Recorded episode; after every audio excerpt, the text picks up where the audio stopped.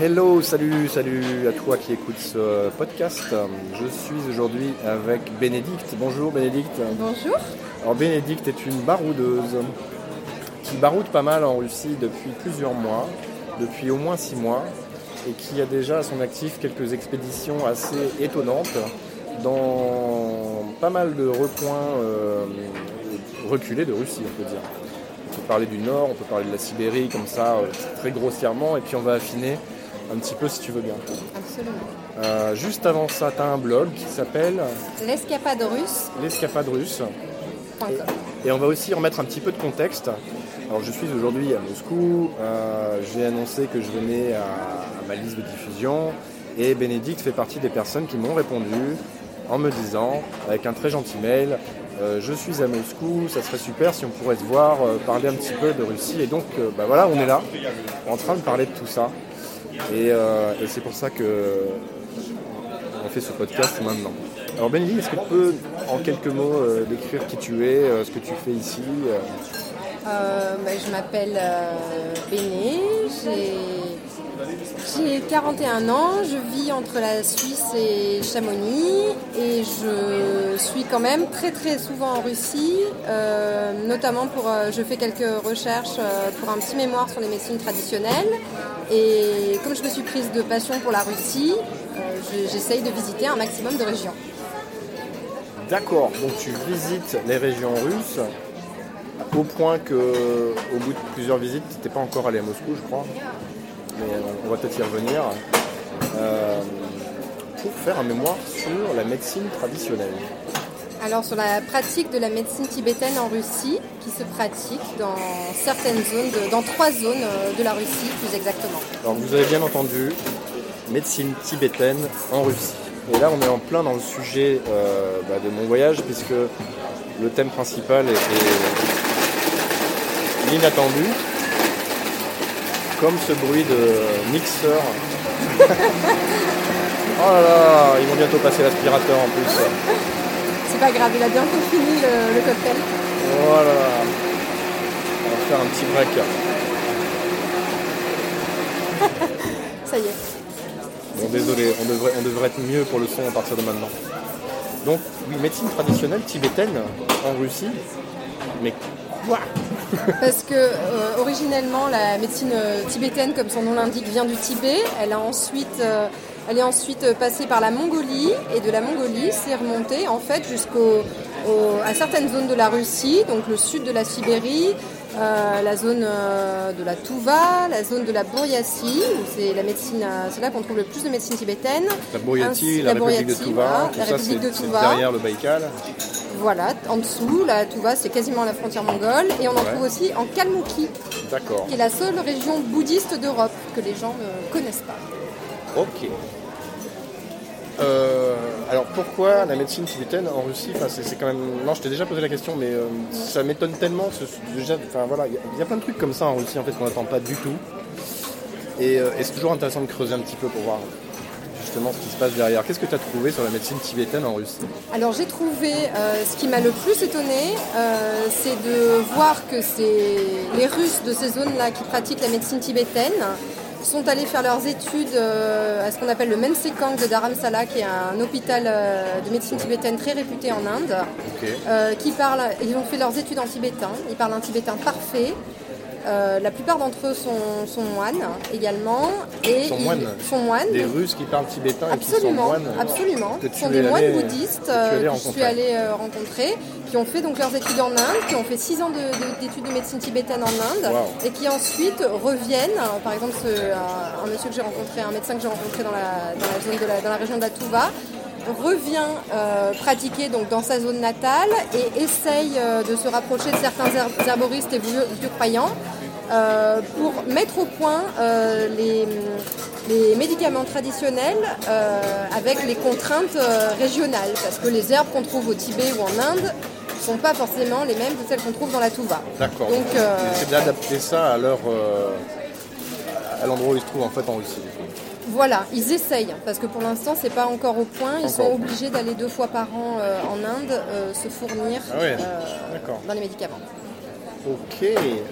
Et donc, euh, qui quels sont ces gens Je veux dire, comment ils sont euh, Déjà, voilà, les Russes, ils parlent tibétain couramment, ils s'intéressent à la médecine tibétaine traditionnelle. euh, c'est pas n'importe quel russe, j'imagine. Alors, ils ont un physique asiatique. Moi, j'en- Ok. je n'ai rencontré que des gens qui avaient un physique asiatique, puisque ce sont, par définition, des gens qui viennent de, de régions proches de la Mongolie. Et Ouais, donc, tout à fait. voilà. Ouais. C'est pas, c'est pas un type caucasien, c'est un type plutôt asiatique, euh, qui pourrait presque être euh, tibétain d'ailleurs. Euh, voilà, ce sont des gens qui sont moines et médecins et, et pour l'instant je n'en ai rencontré qu'en Kalmouki et dans la Touva et donc il me reste toute la partie bourriate à faire. Euh, qui est la plus importante, où on en trouve le plus et où paraît-il, alors ça c'est un scoop que je vous annonce, mais ça reste à vérifier, Ouais. il y aurait une clinique de médecine euh, tibétaine qui accueillerait les cosmonautes russes à leur retour d'expédition. Non, génial. Voilà, mais j'en suis pas encore à ce stade de l'enquête, puisque ça j'enquêterai là-dessus Tu nous tiendras au au courant. printemps. Absolument. Ouais. Excellent. Et euh, alors on va pouvoir enchaîner sur le voyage parce que tout ça, ça impose, ça exige euh, de, se propulser euh, bien au-delà de Moscou, à plusieurs milliers de kilomètres, au nord, au sud, à l'ouest, non pas à l'ouest, à l'est. et, et tu voyages seul? Oui, je voyage seule euh, pour la simple et bonne raison que dans les zones où je vais, personne ne veut venir avec moi. Donc euh, voilà, ça, ça n'intéresse personne euh, d'aller euh, dans la Touva ou en Kalmouki. Alors effectivement, par contre, j'ai des- beaucoup de gens pour venir avec moi à Moscou ou à Saint-Pétersbourg. Alors ju- juste pour resituer, là, lundi, alors on est samedi, lundi tu pars à Novosibirsk. à Alors hein. lundi, je pars à Novosibirsk voir des, des amis à moi, sibériens, un couple de retraités. Et puis après ça, je pars pour une petite ville que je, dont je garde le secret pour l'instant, euh, encore une fois au nord du cercle polaire euh, arctique. D'accord. Voilà. Oui, parce que tu as beaucoup voyagé dans le nord, nord, nord de la Russie, toi aussi. Pas beaucoup, mais un peu. Le Pas fa- assez le fameux encore. nord, Le nord. comme on dit chez nous. Mais euh, Je suis une fille du sud qui aime le nord, moi. pourquoi le nord de la Russie? Comment enfin, Parce que quand on dit nord, on dit Mourmansk et au-delà ou, euh, ou par, par là. Enfin, oui, Oui, oui, oui, oui, on parle de Arkhangelsk, Mourmansk, euh, la République de Komi. euh, là, là où je dois aller, c'est peut-être dans, un, dans, le, dans une partie, une ville euh, plus ou moins nénette. D'accord. Euh, voilà, parce que moi j'a- j'adore le Nord, je trouve ça fantastique, je trouve qu'il y a une luminosité extraordinaire. euh, Luminosité. Enfin, ou une non-luminosité, peut-être l'hiver. En tout cas, une luminosité très spéciale. Euh, moi, j'ai fait que l'hiver pour l'instant. Je Oui, connais pas le Nord l'été. Il fait nuit tout le temps en fait. Il fait quasiment nuit tout le temps, mais il y a des nuances. Il y a des aurores boréales. Il y a des aurores boréales. Moi, j'en ai vu une toute petite, mais j'en ai pas vu des très belles. Mais dans la nuit polaire en elle-même, moi, je trouve qu'il y a des nuances euh, extraordinaires. Des nu- C'est des nuances, 50 nuances de bleu, Ouais. de bleu marine, de bleu foncé, de noir. Ok. Et, euh, et du coup, euh, quelle autre ville Alors tu l'as dit? On fera une petite parenthèse sur Arkhangelsk tout à l'heure par rapport à l'écologie, si on si on, si on n'oublie pas. Euh, comment est-ce qu'on voyage Je veux dire, quand on est voilà, t'es une femme française, tu voyages seule. Il y a plein de gens qui sont en France euh, euh, devant leur cheminée ou bien au chaud à se dire ah la Russie quand même c'est dangereux, là, là, là. ou alors. euh, Enfin, comment, comment tu prends ça en compte? Comment est-ce que tu... Euh, alors, il se trouve qu'avant de, de voyager en Russie, j'ai longtemps voyagé euh, en Inde, seule, et que la Russie, par rapport à l'Inde, c'est quand même beaucoup plus simple quand on est une fille. Cependant, quand je loue une voiture, par Ouais. exemple, euh, que je, je traverse euh, des, euh, des routes dans lesquelles il n'y a que des, des camions de- des camionneurs avec des camions de bûcherons, Ouais. je fais quand même attention à pas me faire spécialement euh, repérer. Ouais. Et co- comme j'évite dans certaines zones, par exemple, de sortir le soir. Ou quelquefois, même, je, même si je suis venue seule, je ne dis pas aux gens, par exemple, comment je suis venue au début, par Ouais. exemple en Kalmouki ou dans la Touva. Euh, J'ai compris que ça posait problème, en fait, de dire qu'on est, je suis une fille seule et que je suis venue seule en voiture, Ah bon? Parce que ça sort trop du cadre, donc je le dis après, une fois que j'ai fait connaissance. Une fois que tu as un lien de confiance, et, euh, Ouais, c'est fois établi. que, oui, qui savent pourquoi je suis là, sur quoi je, je mène l'enquête. Et à partir de là, je, je dis comment je suis venue. Et, euh, voilà. Mais moi, je trouve que, personnellement, je touche du bois. Je trouve que pour l'instant, c'est vraiment un pays extrêmement sûr, la Russie, Extrêmement sûr. pour moi. Ouais, Mais euh, encore une fois, moi, je compare euh, surtout avec l'Inde. Et je, je- je touche du bois. Je n'ai jamais eu de problème jusqu'à maintenant euh, avec euh, personne. Ok, t'as jamais senti d'agressivité ou quoi jamais. que ce soit Jamais, jamais, jamais. Et pour être honnête, là on est à Moscou. Et Moscou, c'est la seule ville où je rentre à pied le soir, Ouais, sans, enfin dans des grandes artères, hein, mais euh, sans, sans avoir peur, sans me retourner, sans me dire il est tard, il faudrait que je rentre. euh, D'accord. Voilà. Euh, moi je trouve ça assez sûr. donc c'est intéressant, je pense que ça valait le coup de, de le souligner parce que les gens se rendent pas vraiment compte. Ils se disent ouais, mais non. euh, Et je suis trouillarde, hein, je précise. Je précise que je suis hyper trouillarde. Ah oui, moi, ah bon. ah oui, oui, moi j'ai peur d'aller dans un parking à 15h. non, non, je suis trouillarde. hein. Jusqu'où tu serais allé si tu n'étais pas trouillarde? Ah ben, l'avenir, eh ben, je sais pas, après ça protège de certaines choses, euh, la trouille aussi, ça invite à la prudence. Moi je pense que le secret c'est l'instinct. Alors l'instinct, d'accord. Alors je- donc ok, donc on va dire premier conseil pour les futurs voyageurs, voyageuses, fiez-vous à votre instinct. Ça fait très Star Wars ça comme ça. Non, non, mais pas du tout, parce que parce qu'en fait, c'est- tout ce qui reste quand, quand on est tout seul dans une situation où il faut prendre une décision rapidement. C'est tout ce qui reste. Et moi, ma règle d'or, que j'applique pas toujours parce que je peux pas toujours, mais j'essaye d'appliquer au maximum, c'est de ne pas arriver dans une ville, que ce soit en voiture ou en avion, trop tard le soir. Voilà. Par exemple, là, j'ai raté un vol, du coup, je me suis retrouvée à 3h du matin à l'aéroport de Mourmansk. Oui. C'était pas du tout mon souhait. Ouais ouais. Et j'ai essayé du coup de m'arranger avec euh, l'hôtel pour qu'on m'envoie quelqu'un. Je voulais pas me retrouver larguée euh, seule à 3h du matin dans des aéroports qui sont minuscules, quasi déserts et au milieu de nulle part. Bah, du coup deuxième conseil, euh, choisir des horaires Oui, où on où il y, a, où arrive. il y a du monde quoi. Où il y a, où Moi je journée, trouve, quand on est une fille toute seule, je trouve ça plus safe. Ok.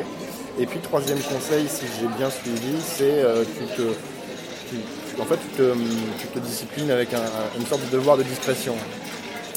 Euh, ça dépend où, mais euh, oui, ça dépend où. Mais par exemple, je me rappelle euh, sur certaines routes, par exemple la route qui mène de, la, de Abakan à, la, à Kizil, la capitale de la République de Touva, c'est une route où il y a peu de passages, ou certaines routes de l'Altaï même. Ouais. Euh, bon, ben, je, des fois, j'attends que quelques camionneurs soient passés pour sortir, faire des photos, des choses Oui, comme ça. Bon, je, ça, les, c'est- je les redouble après, mais, euh, mais- C'est marrant parce qu'on est allé au même endroit en Altaï en fait. Euh, tu me parlais tout à l'heure de euh, ouais.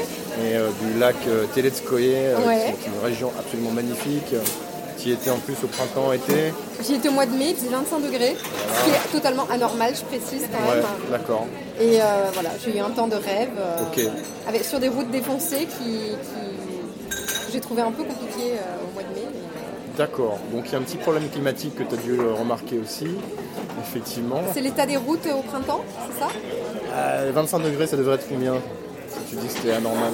bah, je, je sais pas, je pense que ça aurait dû être euh, peut-être une quinzaine de degrés maximum, Ouais, voilà. mais encore même pas. Il y, a des, il, y a des, il y a des endroits dans l'Altaï où il neige encore euh, début mai. hein, Ouais, ouais. Là, c'était. Et Novosibirsk, c'est pareil, c'était, il faisait 25 degrés aussi, jusqu'à 27. euh, c'était exceptionnel.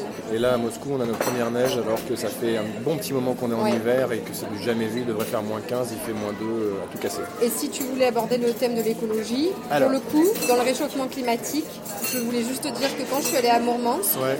et à Syktyvkar, qui est la capitale de la République euh, Komi, euh, j'ai eu à Mourmansk, quand je suis arrivée, il faisait 3 degrés. Ensuite, Ouais. j'ai eu moins 5. Il y avait beaucoup de neige, alors que normalement, euh, il doit faire moins 30, moins 35. Et Syktyvkar, République des Komi, j'ai eu moins 9, moins 10. Et normalement, également, il doit, faire à cette période-là, qui était fin décembre, euh, entre moins 30 et moins 35. euh. Donc là, on est à, plus de 20 degrés au-dessus des normales saisonnières. On commence à voir ce genre de trucs à droite à gauche. Il y a eu ça en Australie il n'y a pas très longtemps, alors que ça grille de partout depuis 3 mois. Et on continue quoi. Donc, bon, parenthèse fermée. Juste un dernier truc sur l'écologie quand même, par rapport à la région euh, d'Arkhangelsk. Ici, on est à Moscou. Toi, tu as visité cette région Alors moi j'ai juste visité Arkhangelsk. Malheureusement j'ai pas encore pu explorer la région. Mais La région est j'y- grande, hein. J'y compte, mais Ouais. tout est grand ici, donc il faut du temps. Euh, par contre effectivement j'ai beaucoup aimé euh, la ville d'Arkhangelsk et je suis très triste d'apprendre que Moscou compte euh, faire d'Arkhangelsk la, la- sa poubelle moscovite en fait.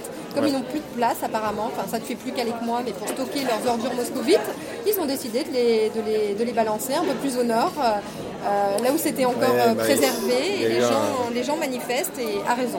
Il y a eu un problème sanitaire euh, dans la banlieue de Moscou où sont stockées euh, les montagnes de poubelles moscovites depuis des années parce que ça a pris feu à un moment donné et des, des enfants se sont retrouvés malades. Pas que les enfants j'imagine, mais en tout cas on a parlé des enfants. Et du coup effectivement ils vont exporter tout ça très très loin de Moscou. avec du transport supplémentaire à déjà une espèce de carnage écologique, les poubelles. Donc, euh, bah, c'est pas très gai pour finir ce podcast. Par contre, on pourrait terminer ah, On pourrait terminer que c'est un pays euh, absolument merveilleux, à multifacettes. Euh, qui, c'est, un, c'est un terrain de jeu, selon moi. Un terrain de jeu, de voyage, de rencontre, de connaissances, d'apprentissage des autres et de soi-même absolument inépuisable. Inépuisable. Allez-y, toutes les facettes sont là, toutes les religions, les gens ne se ressemblent pas selon les régions. Euh, voilà, c'est vraiment c'est le plus c'est un des plus beaux terrains de jeu du monde, moi je trouve. On ne s'y ennuie jamais. Super, merci euh, Bénédicte, je suis ravi d'avoir fait ta connaissance. De même, euh, Thomas. Merci à toutes et à tous d'avoir suivi le podcast jusque-là. On continue par la suite, restez accrochés. N'hésitez pas à laisser un petit commentaire derrière et à aller consulter l'Instagram ou le blog où vous verrez aussi quelques images de ce périple. Merci. Au revoir.